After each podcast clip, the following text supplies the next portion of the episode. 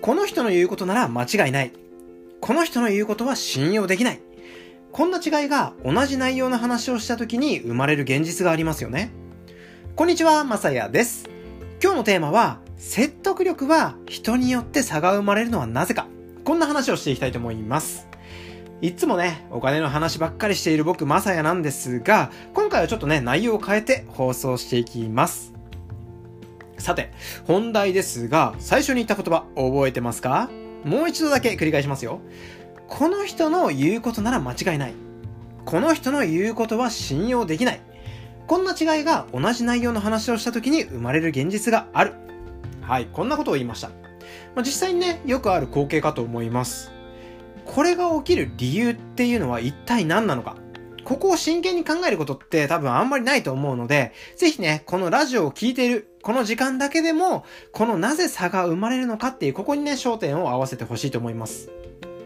で、答えはすっごく簡単で、結論、信用と関係性。シンプルにね、ここだけなんですよ。ただそれは知ってるよと。もうそこじゃなくて根源っていうのは何なのって、ここが知りたいんですよって話じゃないですか。ここになるほどなっていう回答があったので、早速ね、アウトプットしていきたいと思います。いきますよ。聞き手側に信用されていて、相手と深く関係する話ができる話し手は信用されるということです。もう一回言いますよ。聞き手側に信用されていて、相手と深く関係する話ができる話し手は信用されるということです。つまり、影響力のある人っていうのは、聞き手側にとって信用できる話し手となる方法というものを知っていて、聞き手側にこの話は自分に関係がある話っていうふうに思わせる話術、これを持っているってことなんですよね。ここで家族でも長年連れ添った親友でもまだないような、知り合って間もないような相手との間に短時間で信用してもらうためにはどうしたらいいのか。ここがね、一番大事な話になりますよね。これがですね、ストレングスっていうテクニックになります。詳しく知りたい方はね、ぜひググってみてください。影響力のある人っていうのは、いつの間にか周囲の人を巻き込んでいて、味方にして動かしていくんです。この巻き込む力っていうのを支えているのがストレングスっていうものだそうです。人を動かす秘訣っていうのはね、自らが行動したくなるような気持ちを起こさせてあげること。